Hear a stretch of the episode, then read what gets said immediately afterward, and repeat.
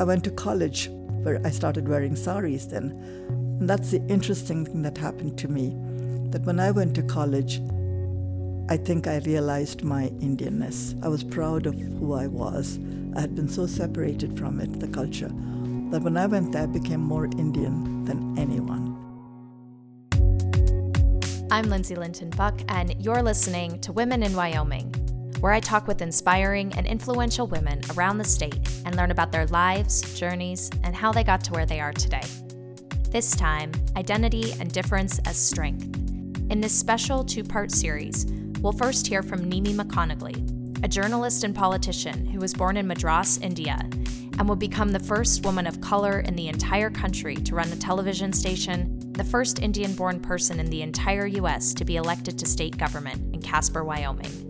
Then we'll hear from her daughter, Nina McConnaughey, an author who writes about race, identity, and the immigrant experience in the rural West.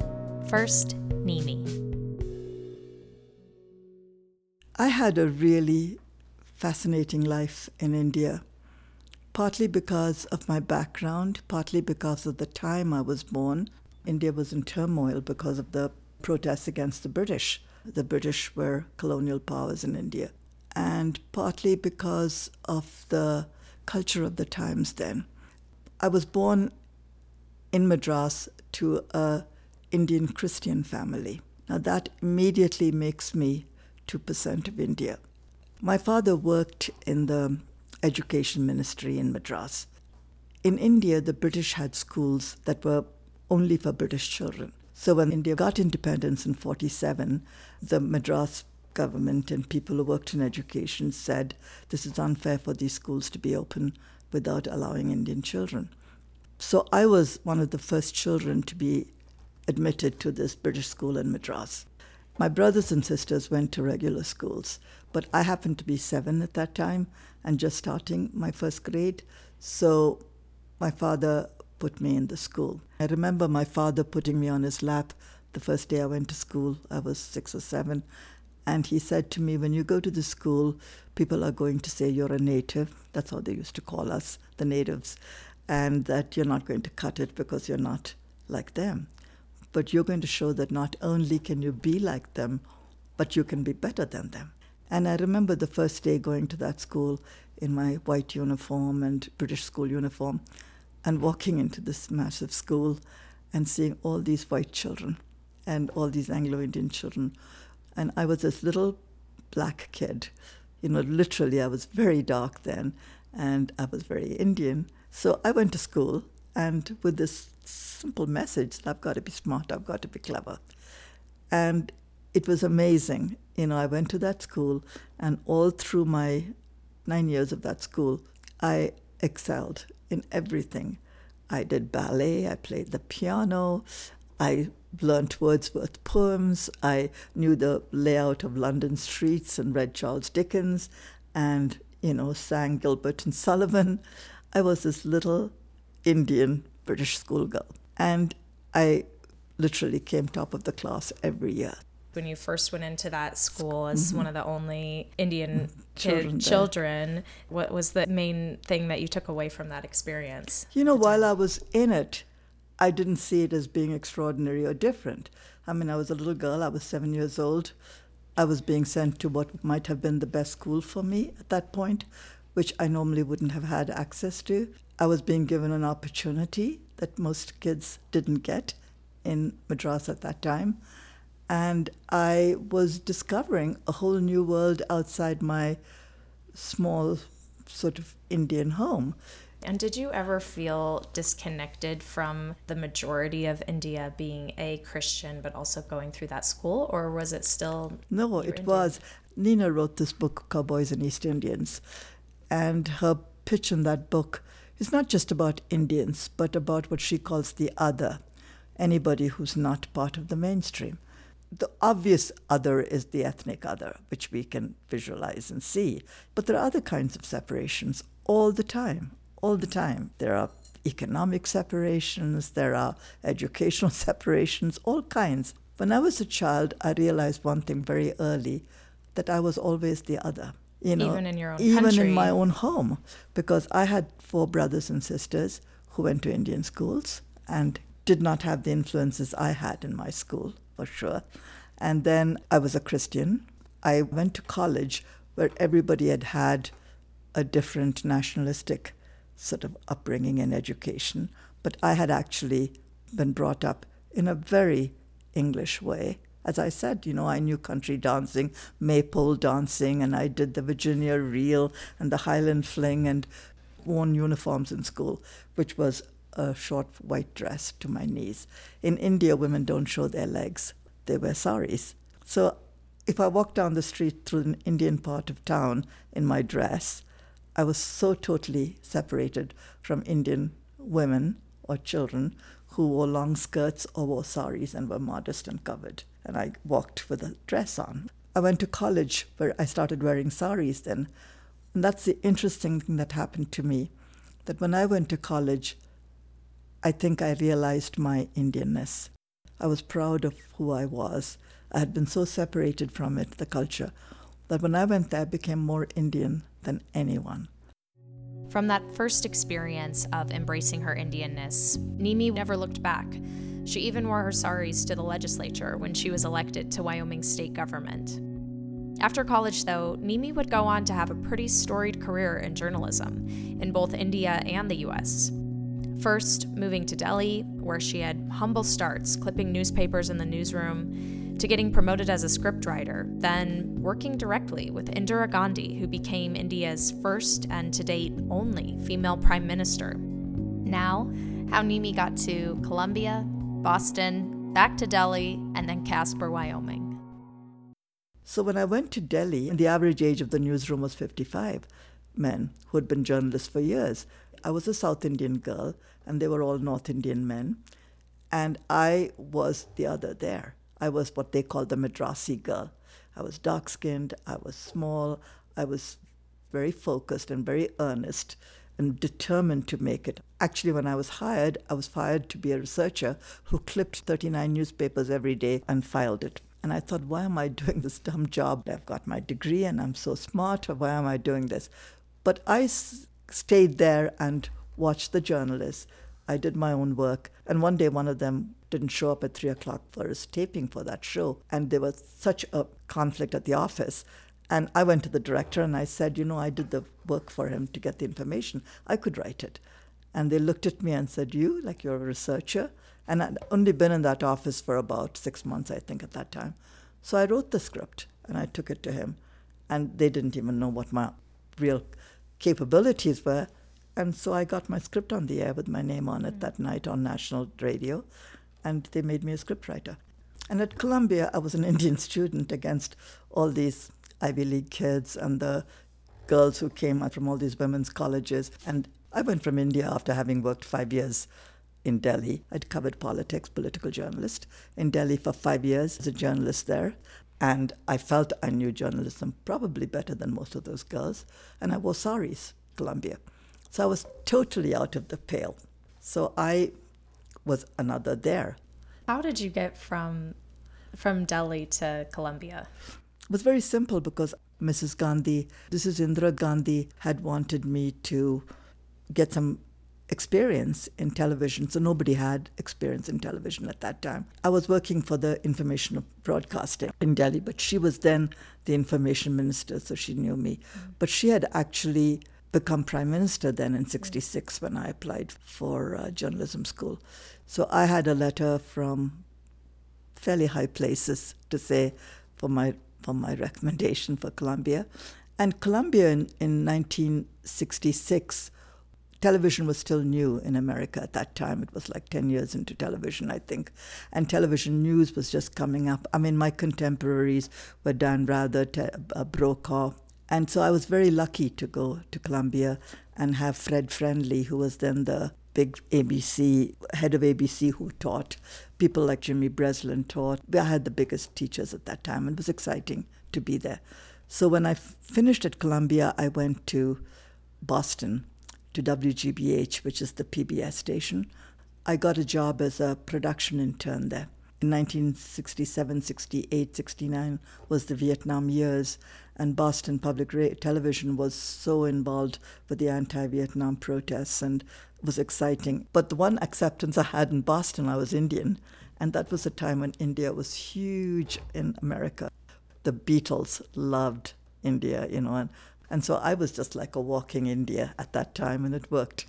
What was and it like going from India to Casper, Wyoming? I had just returned from Boston to Delhi, and I had learned so much there. I thought, well, this would be cool to do like a public broadcasting station. So I brought in, like, I did jazz, which I loved, and I did book reviews. I did interviews with anyone who passed through Delhi, and that's where I had the option to interview some of the heads of state who came through. I got Mrs. Gandhi often to do interviews. So it was kind of an interesting station that I ran. And then I met my husband, and we got married after a year and a half, I guess. Pat was in the international division of this Texas company, and we went to Singapore, where Pat was a geologist there. And we lived in Singapore for five years. Then I had both my children in Singapore, Lila and Nina. So they said, You have to go back to Houston and relocate. Stay there, and then they'll send you to this mm. new post. So I think they posted us either to Norway or to Vienna, one of the European spots. And I thought, that's fantastic. I would love to live in these countries. We arrived in uh, Houston, Texas, and Pat called me one day when I was in the hotel and said, I'm sorry, the deal in Europe fell through. So we're going to have to stay in America for a short time, for six months, before they find another overseas posting. So I said, Where do we have to go? And he said, Either Oklahoma City, Casper, Wyoming, or California. So I said, I'll go look up these places. So I went to Rice University, where we lived nearby, looked at the, the library at the pictures, and Oklahoma City. I didn't really want to go because, you know, Pat and I had a mixed marriage. Well, I don't want to go live in the South. So I said no to that. And then the other place in California was, was letter B, I don't remember. Anyway, it's an oil town. And I said, no, I don't want to go there. And then I looked at a picture of the Tetons and I thought, wow, it looks beautiful, just like Switzerland. Let's go. So we took the posting in Casper. I remember very well. October 21st, the day we arrived here, there were no leaves on the tree. It was barren. I mean, driving in from the airport, it was prairie. And we came from Singapore where we had this amazing house with bamboos and orchids and a bungalow, you know, those old bungalows. I didn't drive on the right side of the road here because I drove the British way. I spoke with an accent. I wore a sari. We were in Parkway Plaza with these two kids, and Pat was gone, and I didn't have a car or anything. So I was here in Casper by myself. I called the office every day and said, I can't live here. This place is desolate. There's nobody here. It was empty to me. And I have no connection here, and I really can't do this. So I called the office every day and said, please transfer us somewhere else. And they kept calling Pat and saying, We're not going to transfer you. Your wife has to find a house and move in because we were still at the hotel. We stayed there for seven weeks while I called, and then they finally called Pat and said, You've got to rent a place. So we looked around and we rented a house. So we went in there, but I still didn't unpack anything. I left all my boxes that came from overseas in the driveway and in the garage. And I told the kids, I hate this place. The kids also said the same. I brainwashed those little kids and said, We're going to tell dad we're getting out of here. You've stayed in Casper for 40 years. So what shifted? I went to church that week after I, Pat came back and said, We're going to have to stay near me. You can't do this to the children and to me. So I thought, okay, I'll go to church because I was an Anglican in India and we had a community that was very close. My father preached in church, we sang in the choir, I taught Sunday school. It was a very much part of my life. There's no Anglican church here, but I found the Episcopal church here. And I went to church one Sunday with the kids. And there was an amazing priest there from Boston. And because I met somebody from Boston where I knew people, he said, Hey, listen, you're struggling with not having an outlet here. I'm absolutely overwhelmed by the population of people coming into Wyoming. I don't have an assistant. So he said, Would you like to be like a lay assistant to me? Which basically means you go to the hospital to visit sick ladies or shut ins and be like a visitor for me, stand in for me.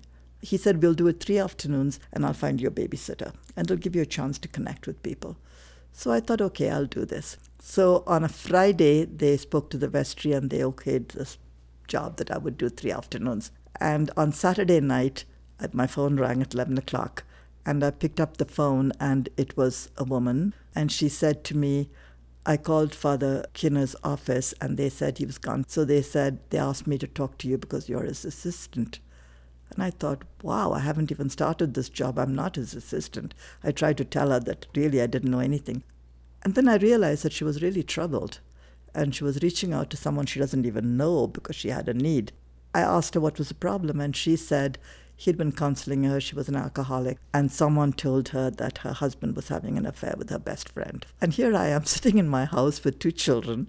I don't know anybody here except for having gone to church that one time. I said to her, you know, where are you going to go? She said, I don't care. I'm just tell Father Kinner, I'm sorry I couldn't make it. I'm just not going to stay alive. So I thought there's nothing I can do. I didn't drive, I didn't have a car. So I said, Can I talk to your husband? Which was daring of me, considering he could have told me to take a flying jump because I was, you know, he didn't know me even, and I still had the strange foreign accent. So he came on the line, and I said to him, Listen, you don't know me, and I don't know you, but the situation is bad. If you leave now, your wife is not going to handle this. So I said, If you would just stay till 10 o'clock tomorrow morning with her, I will come at 10 and take over, and then you can leave.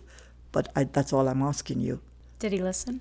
Yes, and I saw the woman and she lived. But the interesting thing was that opened up something for me that I was not prepared to do. And after that, I found that the job I was supposed to take soup to old ladies turned into a job because there were so many families at that time because of the boom, because of the money that had come in in the oil field.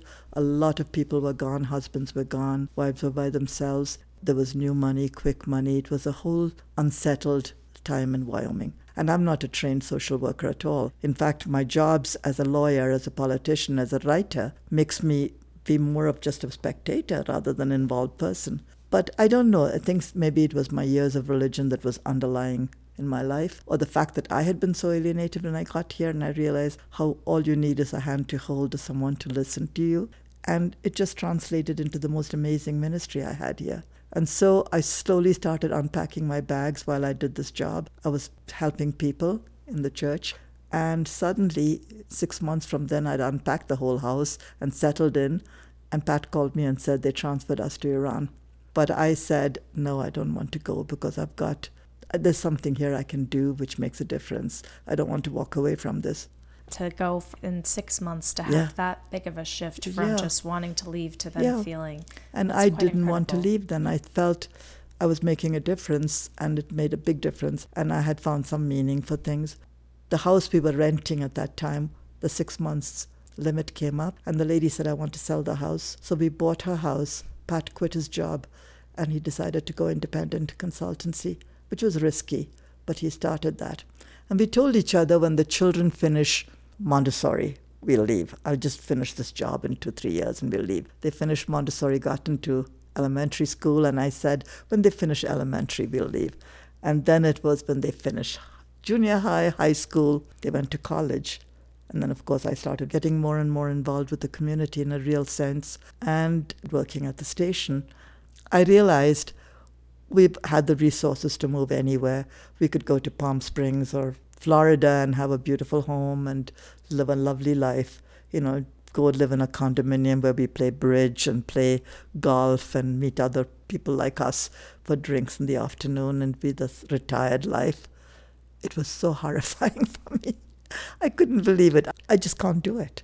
And I worked for the hospice. In fact, I was one of the first people to help start a hospice here. So I was a volunteer and I used to help a lot of people who were dying. So I went to a lot of funerals. And I said to Pat, if I died in Palm Springs or, you know, some beautiful place, who will come to my funeral that really knows me? They'd know nothing about my journey. The support I've had from people who love me here, and they're not any relatives. They're just people that I've put out to over the years. And I said to Pat, these are all the people, if they come to my funeral, they will see my life and the, my journey and they will know what they are mourning. It's not just somebody died, you know. And also, the main thing I, I learned was the support for my family, for Leela, for Nina, for Patrick, especially for Patrick, who will be there for him, who knows me, who can even talk about me to him. So we decided to stay here. Next, how Nimi became the first Indian born person in the entire US to ever be elected to state government. You became the first Indian born person in the entire US to, yeah, to, to ever s- be elected to a legislature. When I wanted to run for elections, I was at the station as news director and as a journalist in Casper, and I'd done that for five years, and I'd really been, I think, very successful in pulling that station because I ran it like a PBS station. I did in depth stories, I did community stories. I felt if you wanted to watch national news, you can tune in on any station. What you can't get is local news. And local news, which is a murder, a killing, is easy. But there are stories here that nobody sees. And so I did a lot of human interest stories that were positive, not necessarily pablum. And then they had a huge budget cut. And as usual, they came down, and I was the most paid, I guess, at the station. And so I left the station. And I didn't know what to do, but I thought, well, I'll just do some freelance work, writing. I was very interested in making film, and I had some experience. So I thought I'll just go and be an independent freelance filmmaker, documentary filmmaker. That's what I thought I'd do. And then Charlie Scott wanted to run for governor that year. So when I left the station, he called me and said, I'm running for the governor's seat. Would you be my public relations for the elections? So I ran Charlie's campaign, which is a great eye opener.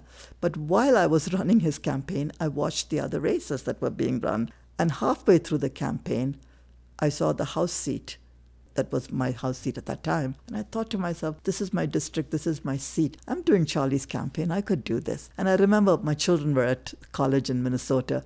We drove out to Minneapolis to see the girls. And on the way, we stopped in some place, Wall, South Dakota, somewhere and we stopped for lunch. And when I came back, I said to Patrick, Do you think I should run for that seat? And he said, No. I hate politics. He said, I don't want anyone to, in my family to do politics. So I didn't say anything. Then I went to Minneapolis to the school, and on our way back, I called to check with somebody, and I said, When is the closing for the filing? And they said, It's tomorrow. And I thought, Wow, maybe I should just fax this and uh, send it. So I called the city office and I got a application for filing. And I remember so well, we were coming back through Gillette, I think. And I stopped and I said to Pat, I'm going to file. I can take it back. I don't have to run, but I really don't want to lose this opportunity to run. So I did that. We came back and I had to run my primary and run Charlie's campaign, and I was committed to Charlie. So I said, I won't do much for the primary. If I get through the primary, I'll really work. So I got into the primary and Charlie lost. Now, I have to put a postscript here to explain myself because a lot of times I know I'm up against people who can't figure me out. I ran as a Republican. Now, that was shocking to a lot of people who knew me on the air as a news director and as a journalist in Casper and as a community person for years. I'd lived here before I ran for, the, for my elections. I came here in 76 and I think I ran in 94. All those years, I was very involved with the community. People would look at me and also presume anybody who's of color is a Democrat, which is a common misconception, I think. But anyway, the reason I ran as a Republican was when I was news director, I was the political correspondent at the station. I interviewed all sorts of people, whoever came through from Washington, because we were one of the three stations and we had access to anybody who came through. So I covered a lot of politics here.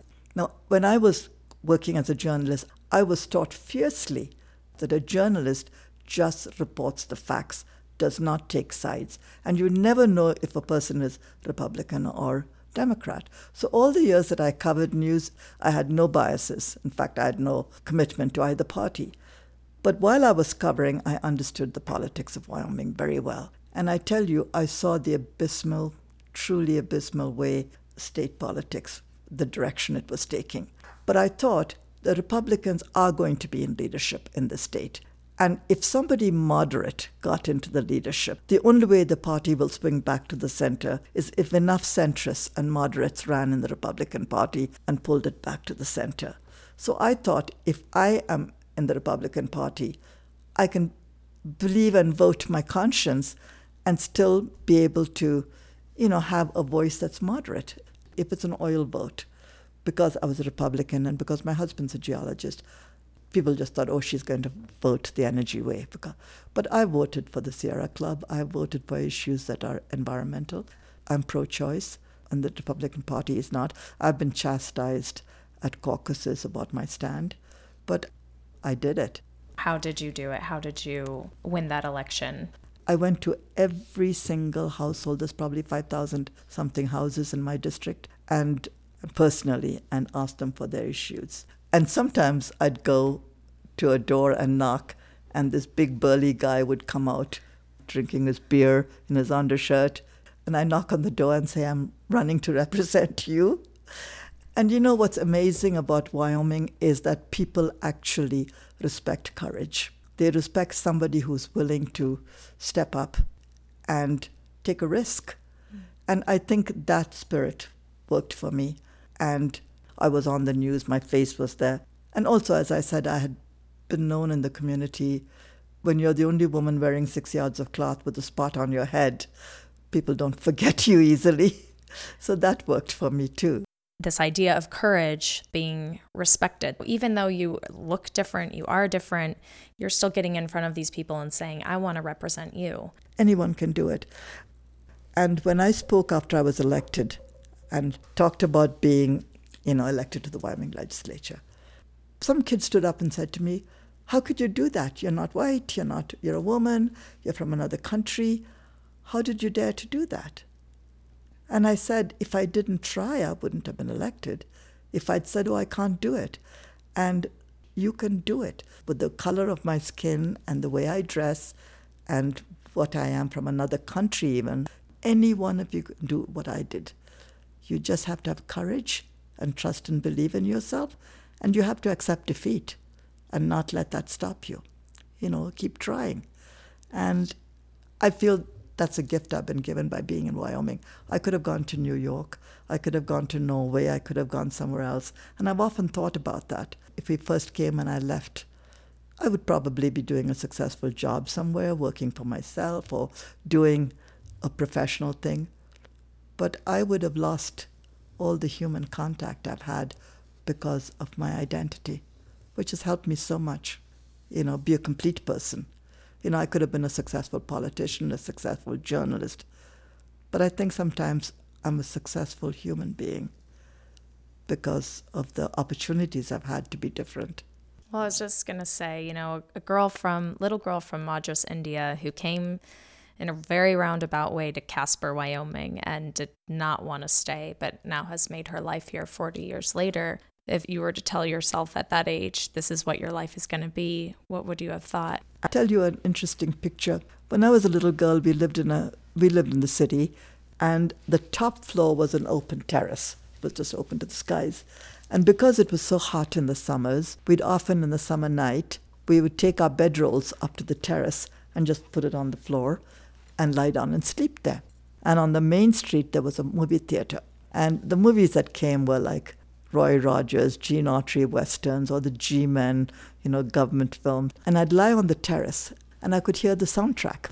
So I would follow the whole movie till the very end. Listening to that movie soundtracks, I would think, boy, never occurred I could ever do this. Um, there was no question in my mind that this would ever happen to me. And then I would lie there and the airplanes would go ahead at night. And I would see these big airplanes with lighted windows, and you could almost see heads in the windows because it flew quite low. And I would lie and look at the plane and I'd think, I wonder where it's going. I wonder if I'll ever be in a plane one day and go to some of these places.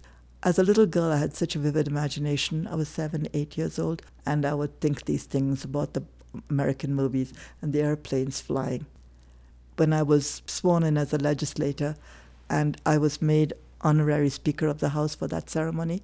I was sitting on the speaker, standing at the speaker's podium, facing this whole house, where being sworn in.